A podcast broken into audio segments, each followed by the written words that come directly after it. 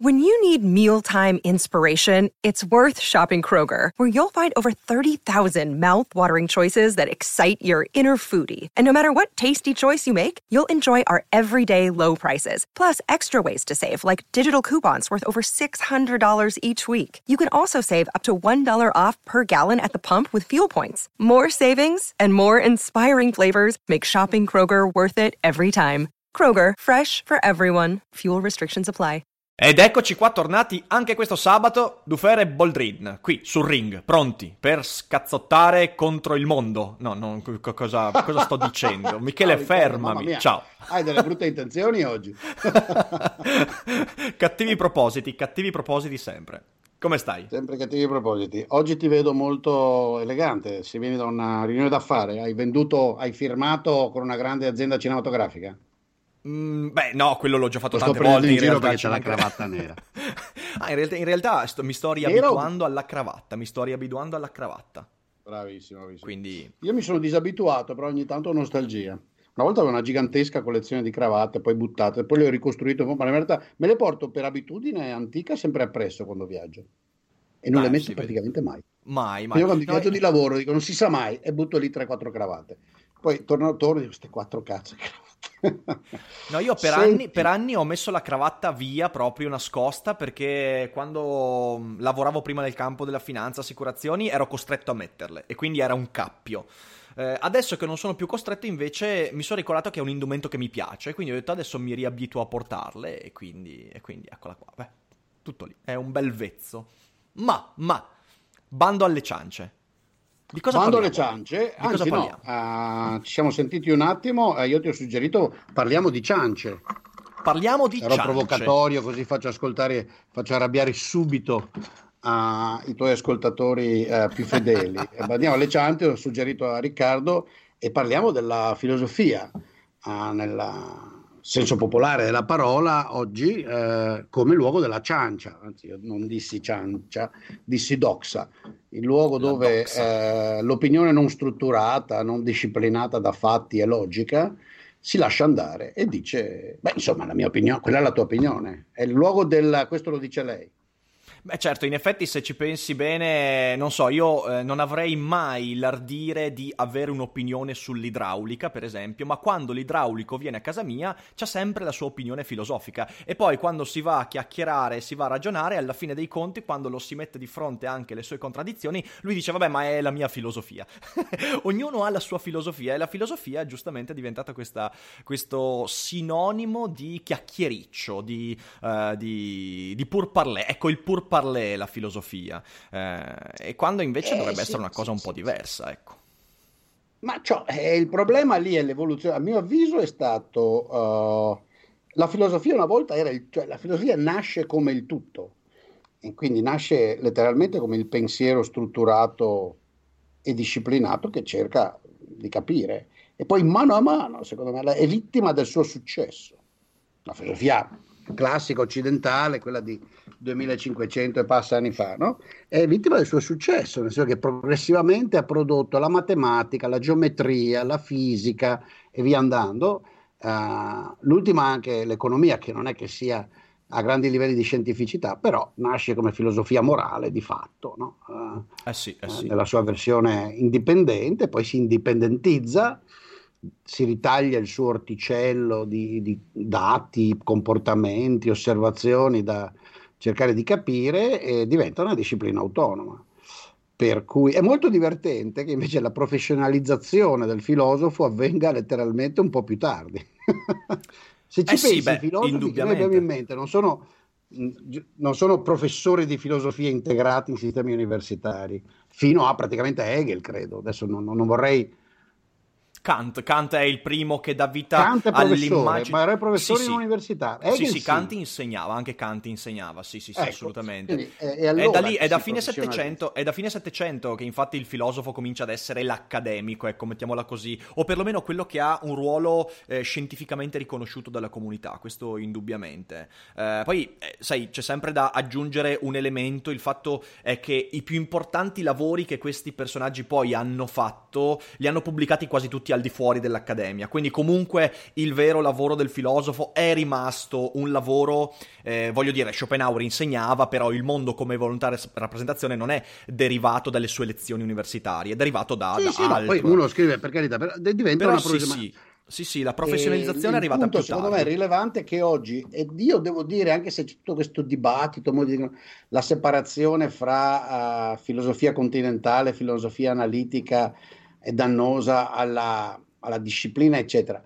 Ma in realtà è giusto, la filosofia analitica è una branca indipendente ormai della matematica, della logica, della linguistica, con diversi campi che si intersecano. Fondamentalmente è eh, e sono certissimo che molto presto, specialmente quelli fra di loro che si interessano di processi cognitivi, meccanismi decisionali, eccetera, eccetera, a, finiranno a essere una roba indipendente dentro il mondo delle neuroscienze, perché di questo si Beh, occupano. Già, no? già, già avviene, e, già, sì, già avviene lo sono effetti, in un certo sì, senso, sì. ma anche formalmente finirà per essere riconosciuta. Invece quella che si chiama filosofia continentale rimane un pastrocchio. Ci stavo riflettendo anche l'altro giorno, guarda, stavo, ho i pittori in casa, che Santa Madonna mi, uh, mi stanno diventando, mi stanno distruggendo la casa dopo avermi promesso che la terrebbero pulita, non importa. Comunque, uh, amorevolmente cercavo di togliere la polvere dai miei libri storici, diciamo, quelli non, in una delle, delle, delle, stanze della casa, ed ero nella sezione della filosofia. E, e, e quindi avevo tutti questi libri di filosofia letti tra i 17 e i 35, poi a un certo punto ho calato molto di quello che appunto chiameremo filosofia continentale e guardavo alcune di queste robe e dicevo ma guardati dove avevo perso tempo me. ma guarda, allora qui il discorso è veramente... Non, non, mi ricordo cosa, cosa, ho imparato, l'altro giorno qualcuno eh, certo. si è certo. arrabbiato perché ha detto Boldrin Cialtrone ha, ha detto che Derrida ha, ha contribuito praticamente niente non mi ricordo cosa ho imparato da, da Derrida io. Allora, guarda, questo c'è un discorso molto ampio da fare. Allora, partiamo da un presupposto. Eh, la suddivisione nei diversi campi della filosofia continentale analitica, in realtà c'è sempre stata. Un tempo c'erano i sofisti e gli stoici, eh, poi ci sono stati gli scolastici, neoplatonici, gli aristotelici. Ci sono sempre state le cose. Io, mh, mm, eh, quello che può essere magari fastidioso... Non la vedo mica così, ma vai avanti. Aspetta, aspetta. No, no, no vai, cioè, vai, vai, senso, tranquillo. Eh, io, credo che, io credo che la filosofia sia sempre stato un movimento molto composito, ok? Eh, ciò che può infastidire è il campanilismo. Io una delle cose che per esempio non sopporto, io sono un lettore tanto di filosofi continentali quanto di analitici. Per esempio, io recentemente mi sono letto questo bellissimo libro di Francesco Berto, che magari tu conosci, L'esistenza non è logica. Lui è forse l'italiano analitico più interessante in circolazione. E io leggo tanto lui quanto Emil Cioran, tanto Heidegger quanto Kripke, ok? Quindi eh, a me infastidisce più che altro il campanilismo, cioè il fatto che i continentali cercano di esautorare continuamente gli analitici, gli analitici tentano di esautorare i continentali e in questo modo tu non hai magari degli incontri che potrebbero essere molto prolifici. Perché? Perché la filosofia nel momento in cui si produce è sempre settorializzata, c'è chi si occupa di quella cosa, poi oggi ancora di più, un po' per, per, le tecnologie, un po' per l'ampliamento dei saperi, un po' per l'avanzamento delle scienze, oggi forse è un po' più specializzata e, e un po' più settorializzata, però questa cosa c'è sempre stata. Quando però noi guardiamo indietro, la cosa veramente interessante della storia della filosofia non è studiare i settori, ma è studiare le contaminazioni, è studiare il momento in cui Spinoza, da naturalista, cerca comunque di interpretare un campo etico dell'esistenza. E quando Kant eh, utilizza da un lato le scienze cognitive del suo tempo e dall'altro cerca di creare una do- disciplina morale. E quindi quando guardiamo indietro, la cosa veramente interessante da guardare è proprio il momento in cui i settori vanno poi a confliggere. E io credo che le cose più interessanti dell'oggi, fra 200 anni, di nuovo saranno queste. Cioè sarà il momento in cui, studiando i modi eh, con cui abbiamo affrontato il problema dell'intelligenza artificiale, ci andiamo a studiare, anzi andranno a studiare, perché fra 200 anni io e te mi sa che non ci saremo, andranno a studiare eh, i modi in cui i filosofi... Parla a nome dell'umanità tutta. Esatto, quando, quando, hanno cercato... Quando, esatto. quando, quando uh, Riccardo si sente Yeah, e lui parla giustamente da, da filosofo, parla a nome dell'umanità tutta. Quindi ecco, Sono qui a rappresentare l'umano. Io invece l'inumano, il disumano, il subumano. Adesso infatti lo interrompo perché dopo questa filippica sulla contaminazione, che appunto questa, mi piace questa roba del contaminarsi, anche questa è una terminologia a, a, di origine eh, ben identificata. Non mi ha risposto alla domanda, ma io da Derrida cos'è che dovevo imparare, scusa? Ma Derrida, allora ti dico, anch'io da Derrida non ho imparato praticamente nulla. Bravo, cioè, boh, nel senso, ed era il punto. Derrida non è uno di quelli che... Ci sono terreni di quella che noi ci chiamiamo filosofia, me ne sono reso conto negli anni. Oh, se mi sente, scusami, se mi sente Simone Regazzoni, che è mio amico, arriva qua e, e mi tira una mattonata Ma in ci venga a spiegare, io uh, ci ho provato anche, se vuoi, anzi, ricordati un giorno, uh, dobbiamo, forse anche questa è l'occasione, dobbiamo, mi devi spiegare che cosa c'è da imparare da Emanuele Severino. Dobbiamo, dobbiamo parlare anche di Severino. Dobbiamo parlare Eh, anche di Severino. E nel senso, beh, io eh, ho cercato di riandare alla mia vita filosofica, che è lunga, per quanto molti si dilettino a ritenere che siccome non c'ho la laurea in filosofia non posso di filosofia discettare.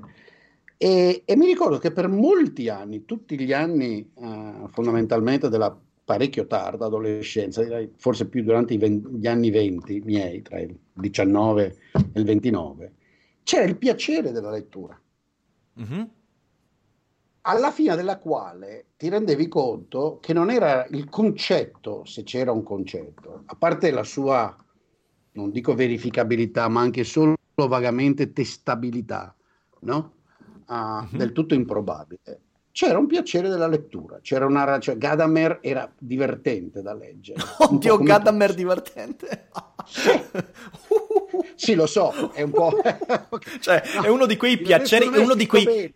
guilty pleasures, dai, cioè. bene. Secondo me è scritto bene. Al contrario del tardo Massimo, eccetera, Cacciari, che è scritto secondo me male, si arzigogola, mentre quello di Crisis era scritto bene. Sono contento che anche nella sua recente intervista anche lui abbia riconosciuto che Crisis alla fine, anche se non diceva nulla di nuovo, importava nel panorama stantio italiano e non professionale pensieri e riflessioni che, che ci erano sconosciute.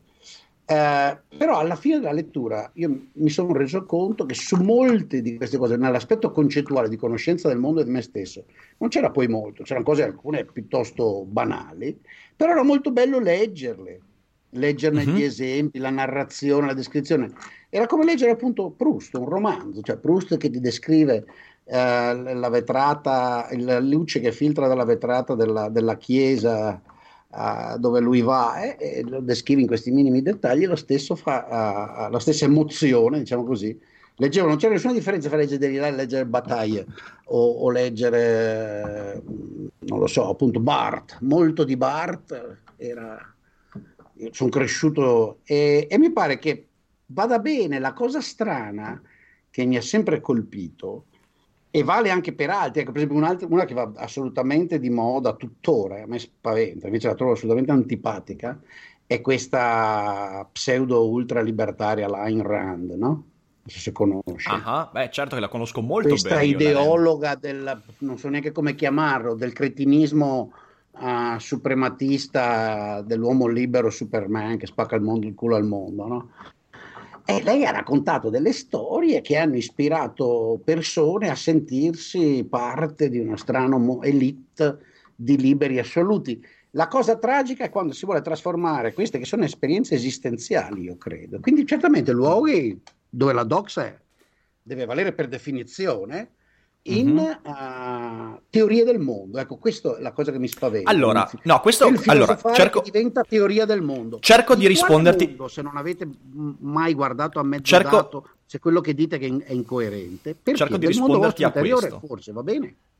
Ecco, cerco di risponderti a questo. Io credo che il grande errore, tu eh, hai- stai parlando con un grande amante della letteratura della Rand, pur riconoscendo che ci sono tantissime cazzate, però io i libri della Rand li, li consiglio pure di, di leggere molto spesso, cioè la virtù dell'egoismo rimane un bellissimo trattatello di filosofia, secondo me, che può essere letto perché all'interno c'è una visione del mondo che perlomeno contrasta con una buona parte del modo con cui, eh, diciamo così, fra gli anni 40 e gli anni 80 negli Stati Uniti si vivono certe situazioni. Eh, la trilogia del... Detesto la fonte meravigliosa, più che altro perché c'è quel concetto di victim blaming che io ri- rigetto totalmente. All'interno della Rand, credo come all'interno di tutti gli autori, riconosco alcune cose che sono interessanti, altre no. L'errore, per esempio, prendo lei come paradigma di quello che hai detto, l'errore enorme è quello di prendere la RAND e usarla per farsi una teoria del mondo, come tu l'hai definita. Cioè, nel senso, io credo, di questo sono abbastanza convinto, poi magari nel corso del tempo cambierò l'opinione, che ci siano diversi tipi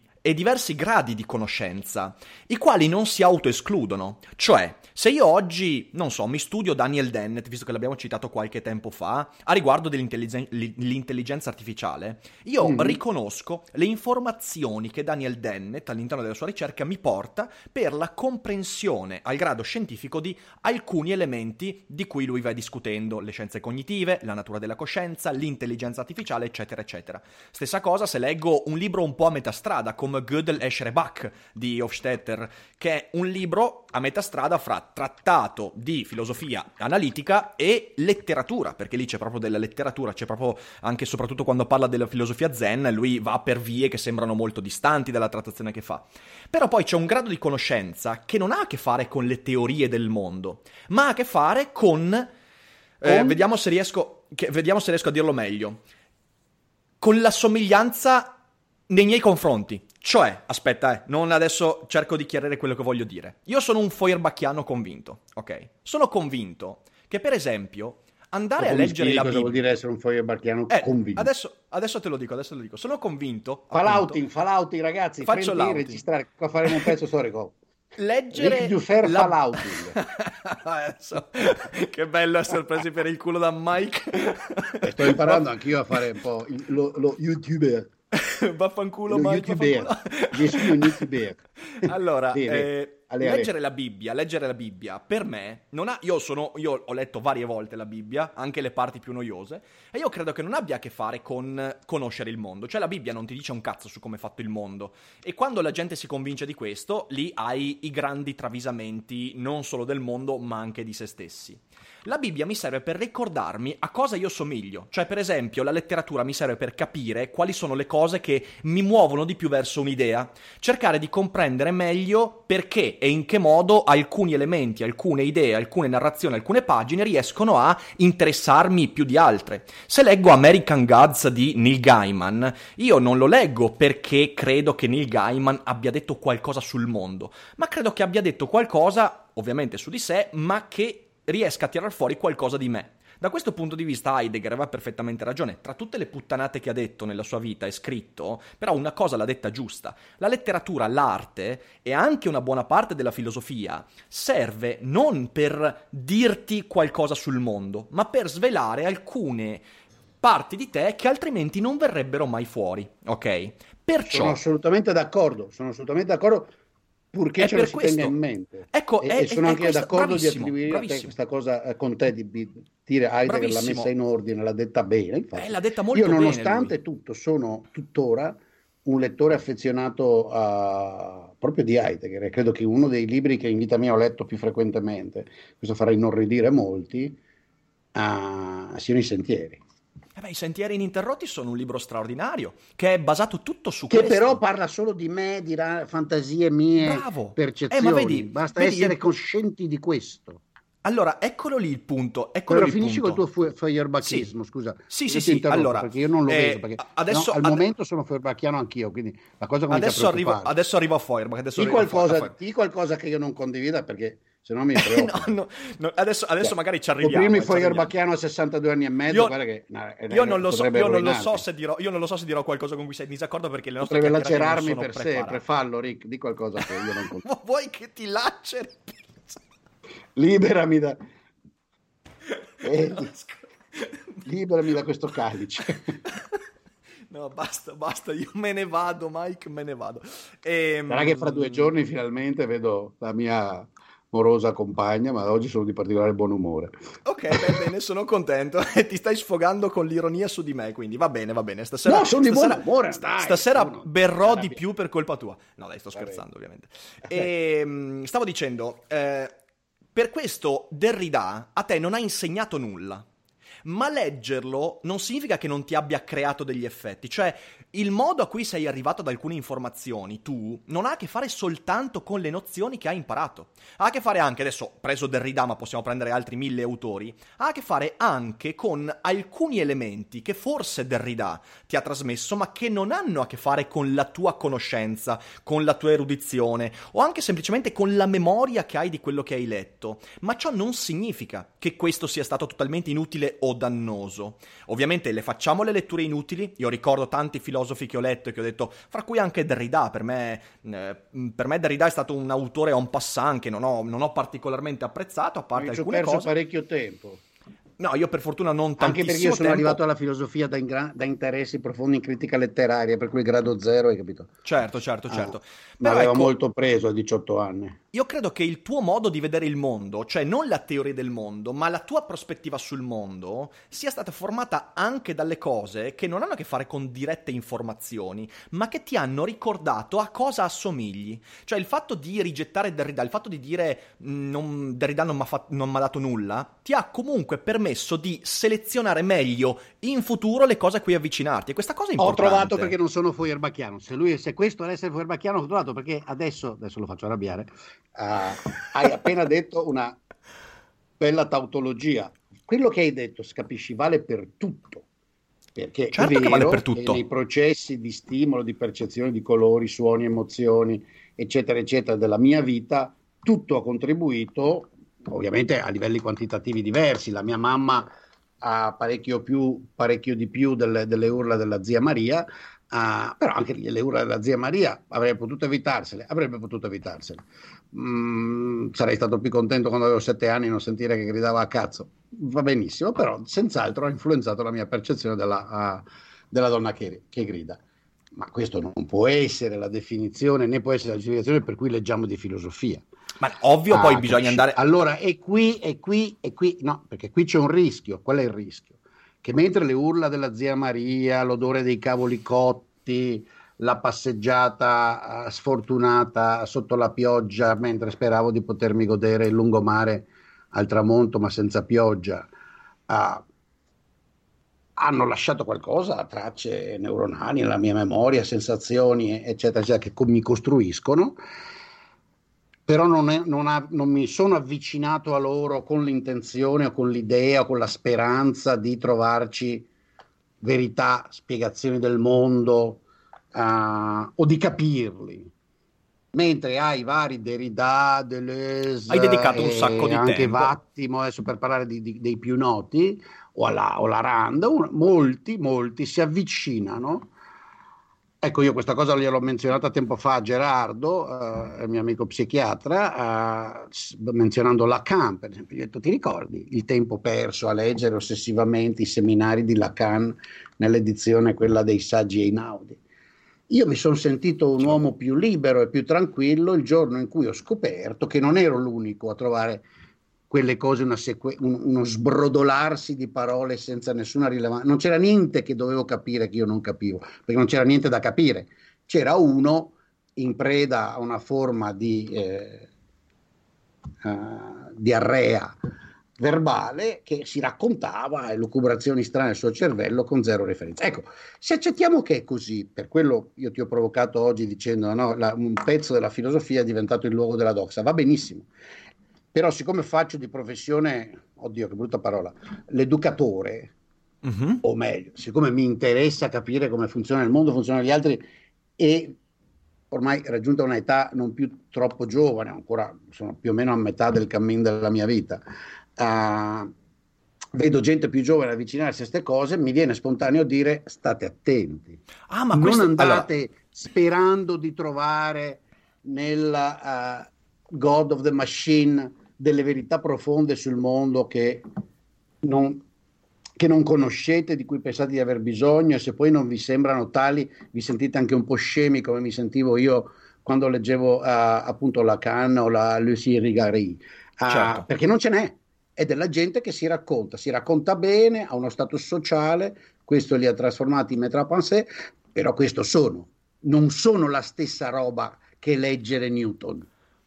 Assolutamente Newton sì. che c'è da imparare. Newton Però, è la sua versione, diciamo, moderna. Eh? Ed è verissimo. E questo è un monito che si dà sempre. Io, per esempio, questo lo trasformo sempre in un. Se sei appassionato di Deleuze, devi assolutamente andare a leggerti anche, eh, anche Putnam, devi leggerti appunto Dennett, devi, devi, leggerti autori che vanno in una direzione completamente opposta. Perché poi il problema che tu denoti è fossilizzarsi su un certo tipo di autore, crearsi la echo chamber filosofica in cui tantissimi oggi cadono. Però, però, però, però. Eh, eh, non vorrei che il mio discorso di prima passasse per un va tutto bene, non va tutto bene. La selezione degli autori e il riconoscimento della cattiva filosofia è fondamentale. Ed ecco dove subentra, secondo me, secondo me Feuerbach, che, che citavo prima, perché ancora non ho esplicitato quel punto lì. Ah, il Feuerbachismo sono ancora esatto. sotto rischio. Esatto, sei ancora sotto rischio, perché vedi, Feuerbach a me ha illuminato quando, quando, lo incontrai per la prima volta, eh, perché io da ateo, con...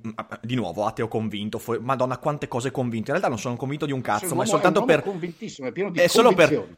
Sono convinto anche della cravatta, vedi, in realtà non dovrei esserlo, ma in realtà quello che voglio dire è che um, leggere Feuerbach mi ha ricordato una cosa, che essere atei, per esempio, non significa non guardare alla religione come a qualcosa di utile, ma utile non in quanto essere religioso, ma in quanto studiare. Quello che lui dice nell'essenza della religione, per me rimane ancora, me lo scriverò fuori dal portoncino di casa un giorno, conosci i tuoi dei, conosci te stesso. Cioè cosa significa? Significa che tutto quanto quello che è manifestazione culturale, in realtà a me, io che ho capacità di discernimento e di analisi, grazie anche alla buona filosofia con cui entro in contatto, è indizio per capire meglio il mondo da cui emergono certe cose. Hai citato Lacan, ci ho passato un sacco di tempo io su Lacan e alla fine sono arrivato alla conclusione identica alla tua. Lacan era una persona innamorata della sua voce e della sua penna e come tutte le persone innamorate della sua voce e della sua penna, in mezzo alle buone idee che può aver avuto, però c'è un sacco di, di, di, di brodaglia incredibilmente inutile, ok? Eh, però leggere Lacan e aver in qualche modo capito per quanto si può capire Lacan mi serve per avere ulteriori indizi perché il motivo per cui Lacan è emerso in quella data epoca mi serve per capire, per esempio, anche il motivo per cui Deleuze, per cui Derrida sono emersi in quel contesto culturale. E tu da scienziato lo no, sai sì, bene. No, no, ma per sono... carità, ma quello che ti stai facendo qui adesso questa un, un tentativo di, di, ricostruzione storica di alcune deviazioni del, della doxa di perché certe cose affascinano in certi periodi e, senza, e l'insieme, il background lì, per dire e senza quella alla, cosa alla lì no, senza quella cosa lì non avresti neanche la buona filosofia, perché poi la buona filosofia deriva dalla comprensione dei, dei motivi per cui a un certo punto emergono alcune cose. Quindi sono d'accordo con te, non perdete, te- non perdete troppo tempo con Derrida, con, con tutti questi. Ma perdetecene un po', perché altrimenti, se cominciamo a leggere soltanto quella che per noi è buona filosofia, facciamo l'errore opposto e ci dimentichiamo che se vuoi capire il mondo che ti circonda e se vuoi capire il mondo che ci sta intorno, tu devi anche avere consapevolezza del modo in cui negli ultimi 150-200 anni si è fatta cattiva filosofia. Il modo in cui si è fatta è traccia del tempo in cui si è fatta e radice del tempo che vivi ed è per questo che un po' di tempo devi dedicarcelo. Non, non può... Io detesto quando... Sì, sì, no, d'accordo, mi va di ti Cioè, ricordo che questa cosa mi è venuta in mente. Sono d'accordo, però permettimi di nuovo il caveat, non, non solo dell'educatore, Vai. ma, ma- ma anche un po' del vecchietto. Eh, questa cosa mi è venuta da questa insistenza sul fatto che si studia poca filosofia, eccetera, fatto questo dibattito anche con Massimo Mugnai. Allora, lasciate che aggiunga però chi ci ascolta, sì, fatelo, però solo dopo che vi siete garantiti di aver capito le cose che di sicuro vi servono, e cioè solo dopo che riuscite eh, o avete una- un minimo di consapevolezza del mondo così com'è e non come alcuni si sono immaginati che debba essere, o che dovrebbe essere o che potrebbe essere, perché altrimenti ah, nel dare troppa enfasi, nel pensare fondamentalmente che non sei un vero, fra virgolette, intellettuale, o meglio una persona ah, con un'educazione, una cultura appropriata a capire il mondo, se non ti sei letto quelli di moda.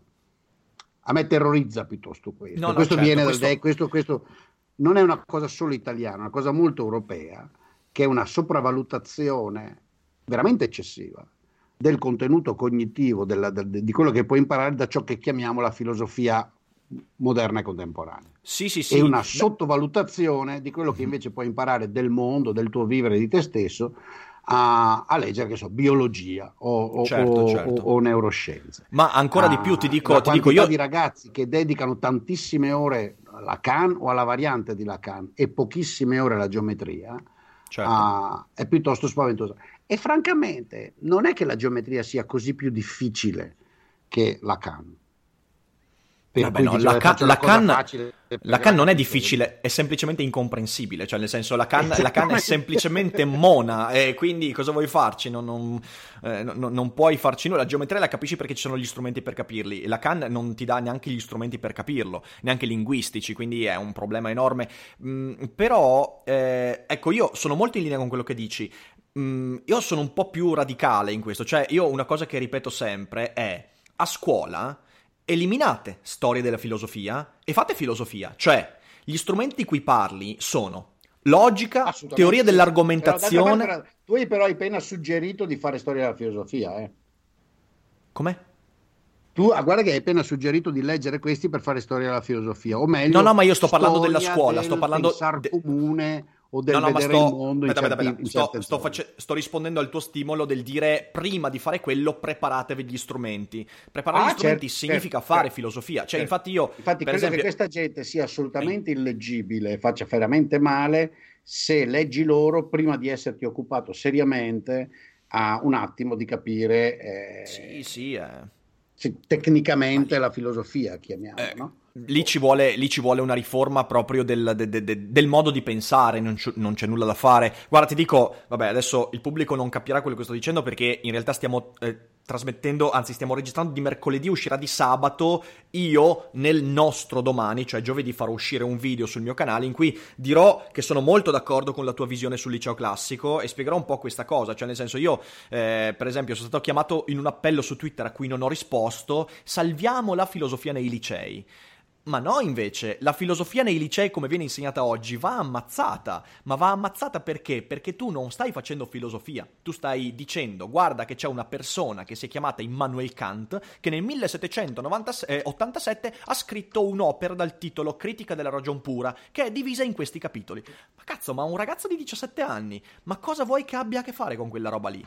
E invece devi riuscire a contestualizzargli i problemi, cioè per arrivare a capire e a sentire i problemi di Kant, perché poi tu perché ti innamori di Kant? Perché capisci che i suoi problemi sono gli stessi Sei innamorato problemi. di Kant, ragazzi, io pensavo che fossi innamorato di dell'amorosa, quella che ogni tanto sputa, invece è innamorato sono, di Kant. Sono, eh, eh, Ari- Ari- Arianna lo sa che io ho delle relazioni intellettuali con persone morte, è un po' di necrofilia, è un po' di necrofilia, peraltro molto orgiastica, perché sono molte le persone morte con cui vorrei fare degli eh, atti inconsulti. Eh, almeno lì lei... possiamo permetterci esatto. lei, sì. lei, lei, lo accetta, l'ha accettato. L'ha Vabbè, accettato. Dai, a, volte, a volte sbrocco. no, quindi il punto è che se tu vuoi far arrivare a, a, far apprezzare Kant a una persona, quella persona deve avere alle spalle, oltre a una conoscenza un po' più intima dei problemi reali del mondo, come dicevi tu, però anche un po' di logica, un po' di teoria dell'argomentazione. Ma tu pensa che, cioè, in 13 anni di scuola non si fa mai un dibattito nelle scuole, non c'è mai la possibilità di una volta che sia istituzionalizzato di dire ok, prendiamo due idee e cominciamo a scannarci su quelle idee, capendo cosa significa sbagliare, fare una fallacia logica, eh, cosa significa costruire un'argomentazione. È una roba incredibile se ci pensi. Ma filosofia cosa? È una banale e opaca storia della filosofia, quella che si vorrebbe salvare, che non serve a nulla da questo punto di vista. Poi si può anche sì, studiare... Sì, no, io non volevo andare oggi eh, sulla capito. Vabbè, sì, sì, no, infatti, infatti, però... Però sono questo... d'accordissimo. E poi sì, da, sì, lì, sì. da lì, secondo me, Guarda da lì... in parte le due cose si tengono insieme, perché siccome costruisci una visione della filosofia come una sequenza disconnessa di strane idee, ma tutte estremamente grandiose, questo crea l'immagine che l'attività filosofica sia particolarmente più profonda, più vera, più interessante, più rilevante, più necessaria alla tua condizione di, uh, diciamo così, intellettuale che altre perché invece appunto la matematica, la chimica, la biologia sono aride, mentre certo. la filosofia non lo è. Quante volte si è sentita ripetere questa sciocca frase, no? L'aridità delle, delle, delle scienze e delle tecniche a fronte della profondità, bellezza, plasticità della uh, dell'idealismo foierbacchiano. um.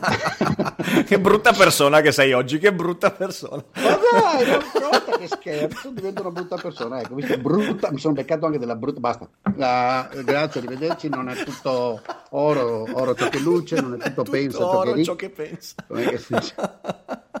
Vabbè, insomma, mi sono spiegato e purtroppo siamo finiti per essere d'accordo. Io ho cercato tremendamente, disperatamente di sottolineare le diversità No, comunque ti lancio, ti, lancio ultimo, ti lancio, un ultimo, eh? spunto. Ti lancio un ultimo spunto. Sì. Ok, su questo vabbè, abbiamo già sforato il tempo, quindi sforare due minuti in più non fa male.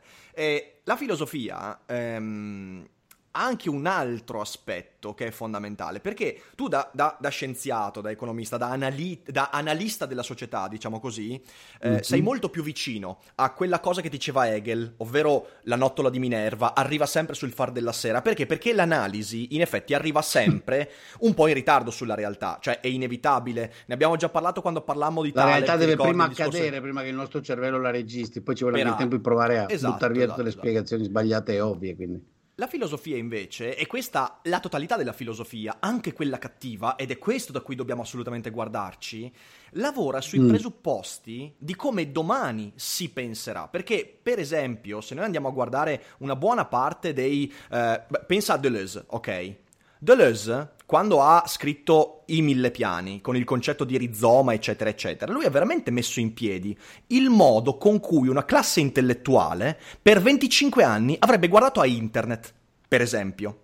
Cioè, il filosofo, da questo punto di vista, produce. No, ma perché anche... l'ha creata per la sua influenza. È certo All'interno che l'ha creata. di un certo cerchio hanno visto.